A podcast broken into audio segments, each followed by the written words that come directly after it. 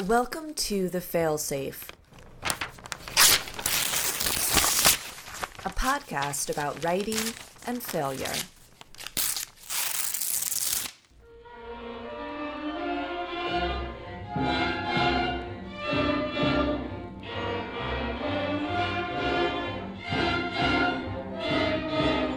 Thanks, Portsmouth Symphonia. Really beautiful, as always. So, hi everyone. Welcome to episode two of The Failsafe.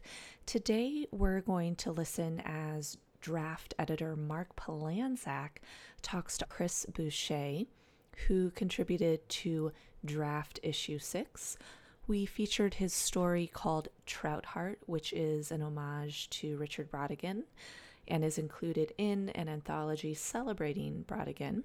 This story went through more than 30 versions, if I'm remembering cor- correctly. It went through 38 drafts before it was finished.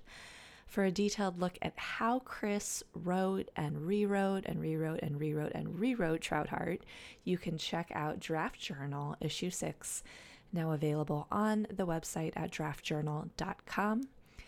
And as ever, just a reminder that this podcast is a collaboration between Draft, the Journal of Process, and the amazing Iowa Writers House, a community literary organization in Iowa City. Find them and all the wonderful things they're doing online at iowawritershouse.org. So, Chris Boucher, just to give you a little background, he teaches literature, creative writing, for sure, writing in the English department at Boston College. He is the author of two novels, both from Melville House Press. The first, How to Keep Your Volkswagen Alive, and the more recent, Golden Delicious, which also happens to be sitting on my nightstand right at this very moment. And I'm incredibly excited to open that and see what's inside. It looks amazing. So if you get a chance, you should check that out too.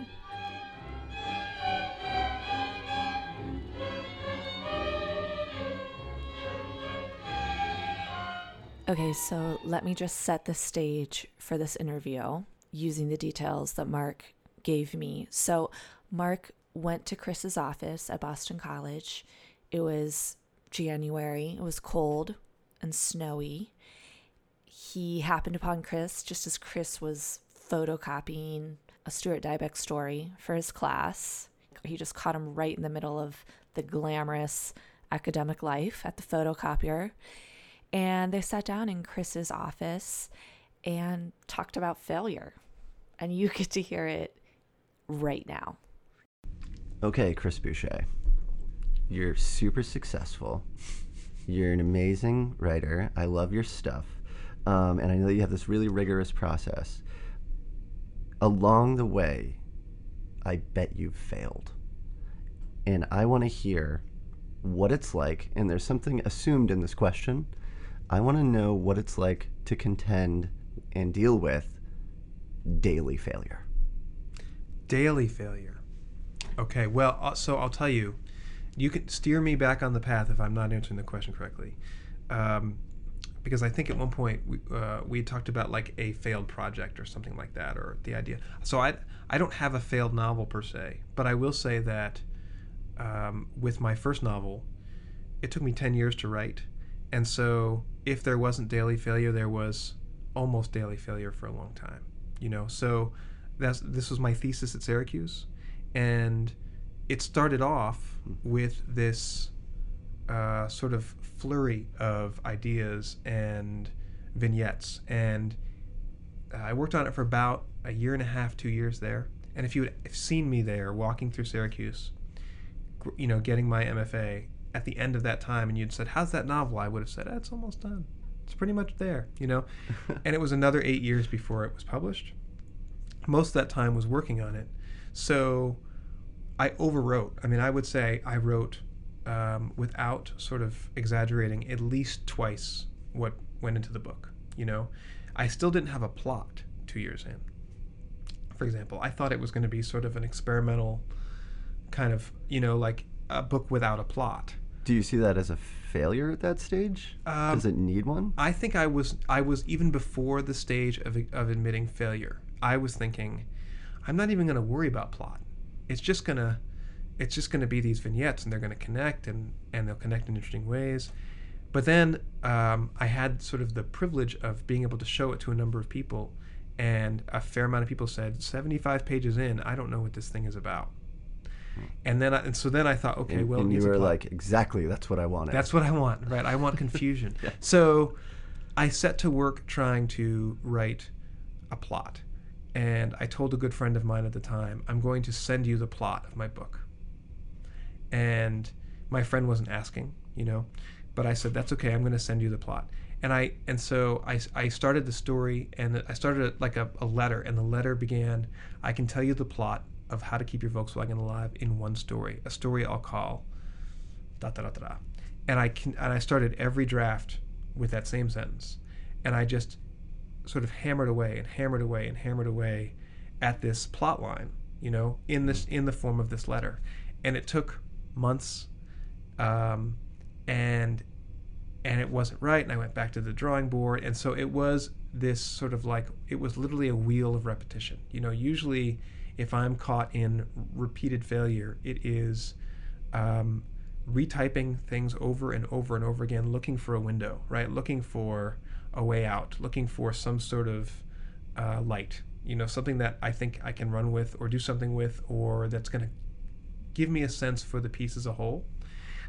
I struggle, I think, with the concept of failure because I think it's so built into the process that I think it's maybe sort of the default, right? The default is, oh, this idea doesn't work. Okay, what's the next idea? And it's almost like the the there is so much, there are so many of those dead ends, so many of those false starts, that I almost at this point consider that part of the game. You know, part of the part of the the practice. The the way that I can multiply the failure is by reading too much into it, right? By thinking that the failure happens because of ABC. Failure happens because I'm not reading enough, or the failure happens because um, I'm repeating myself, or the failure happens because of this that. When really, I think the idea is you fail on days so you succeed on, on others. Some days it feels like you just can, cannot get going, and you need those days, and somehow, you know, mystery of all mysteries, they feed those days where it seems like you could go forever. So I think that it's part of a, a balancing act, but boy, there's it's you know it's one that that takes up takes up a lot of my time. With this story, the story that's in draft, Trout Heart, it was all failure. You know, for for weeks and weeks and weeks, I was just I you know the drafts that are in there. It's fun to look back at them. At the time, though, they were all things that I couldn't get going. You know. And so the process was just to not try to think too much about that and to just keep pushing until I found a way forward. Well, I'm glad you did. It's a great story. Thanks. So that those little failures wound up being a big success, and that's in the process of writing it.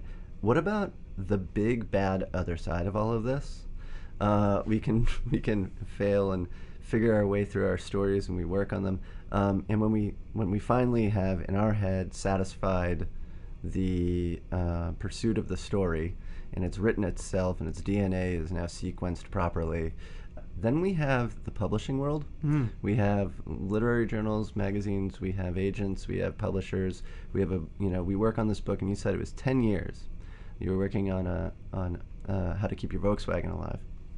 How do you contend with the publishing world? And you've had some successes, and I wonder, like, do you worry about failure when it comes to that? Is it is it over once the book is completed for you and that's satisfying, or do you hold out some hope, or do you have some fear about what happens once it's out in the world? Yeah, really good question. Um, I do. So it's complicated for me because you know the Volkswagen book, which is a book in which uh, the main character has a son who's a Volkswagen. I remember saying it one once on a panel that for a long time I really thought the book was not publishable. You know, maybe seven years in, I thought just I think the problem is this thing is just not going to go. It's just not going to go. You know, but I was so invested in it, so personally invested in it. I was, you know, one of the sort of points that I was writing through was my own dad's heart attack. You know, he survived, but it was it became part of the plot, and it was a project that I needed to finish. But for a while, I um, I had this this piece of paper in my, on my office door or on my office wall, and it said, "Do you love it?" And that's all it said. And that was because I thought to myself, at the end of the day, all I can control, all I can do is write something that I love. And that's got to be worth something. You know, if it's not publishable, I want to walk away from this project saying I gave it all I had and move on to the next one. You know, so that that sounds great. That's pretty I- idealistic. Um, I try to sort of live in that space mentally, you know, of of risking. I would think I would would say is a fair amount by writing stuff that's pretty edgy, by writing stuff that is not, you know, your mainstream story. I think I'm sort of creatively excited by the idea that I'm pushing the reader into new territory, and yet I think part of that excitement is the fact that some readers won't go there. You know, maybe a lot of readers won't go there, and I do worry about that. You know, but um, I think that worry has to be part of it. I think for me, that sort of anxiety, there has to be something at risk. Um, I tell my students, and I tell when I speak to to writers and conferences, I tell them that as wearing the hat of the managing editor of Post Road, I tell them you're ready to send out a story when it's bulletproof, right? Which is to say, it's not moving, right? It's not changing. If the journal rejects it, if the publisher rejects it, well, then they missed, you know, and, and editors and publishers miss all the time.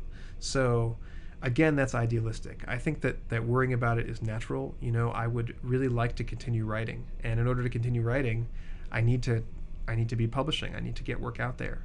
I consider myself very lucky to have had, you know, the success that I've had, to, to have published the Volkswagen book, to have another book on the way.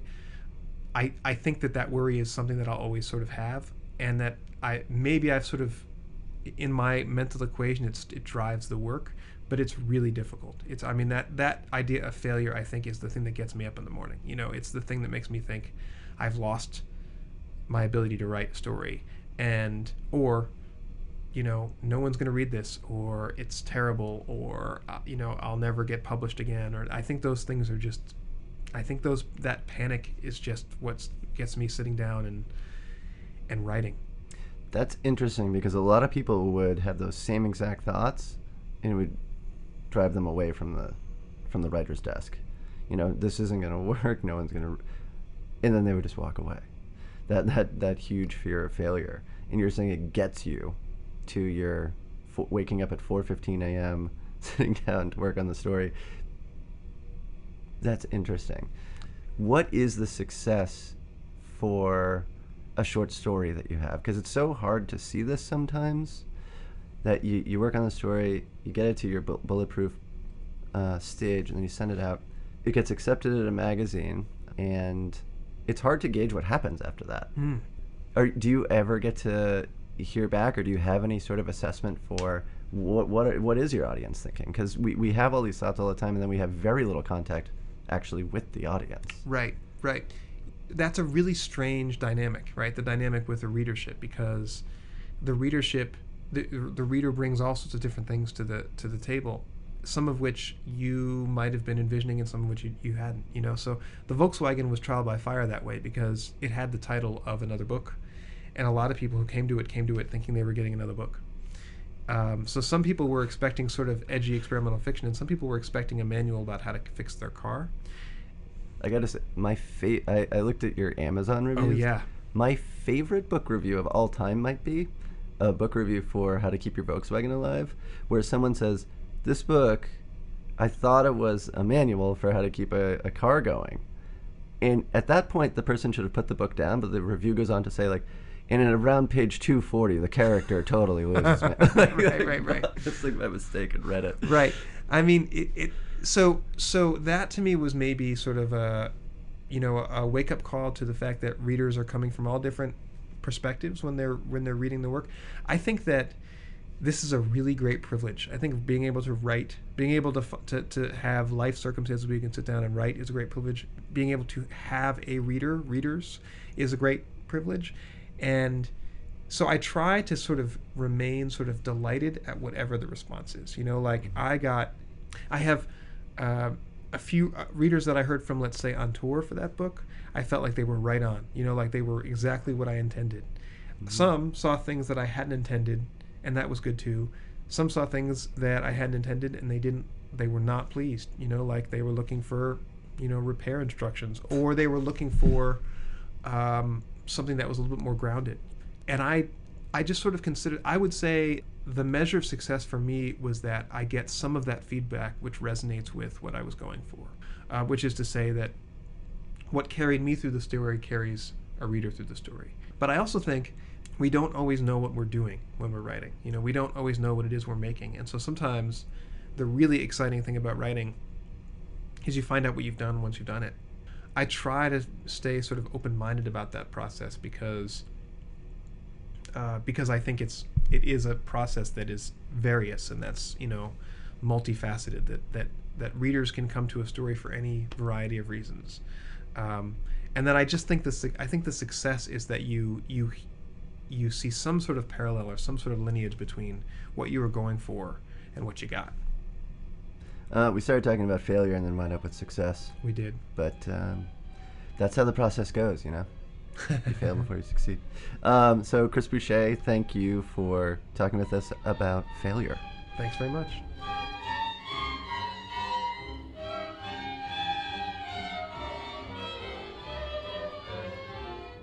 And there you have it, folks. Thanks again for listening. The Failsafe is a joint effort of Draft, the Journal of Process, and the Iowa Writers House. Draft Journal publishes first and final drafts of stories, essays, and poems, along with author interviews about the creative process.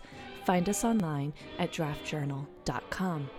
The Iowa Writers House is a community literary organization based in Iowa City that's dedicated to creating a space for education, support, and resources for writers. Find out more about them at iowawritershouse.org. Thanks for listening. That's it for this episode of The Failsafe. Find us at thefailsafepodcast.com.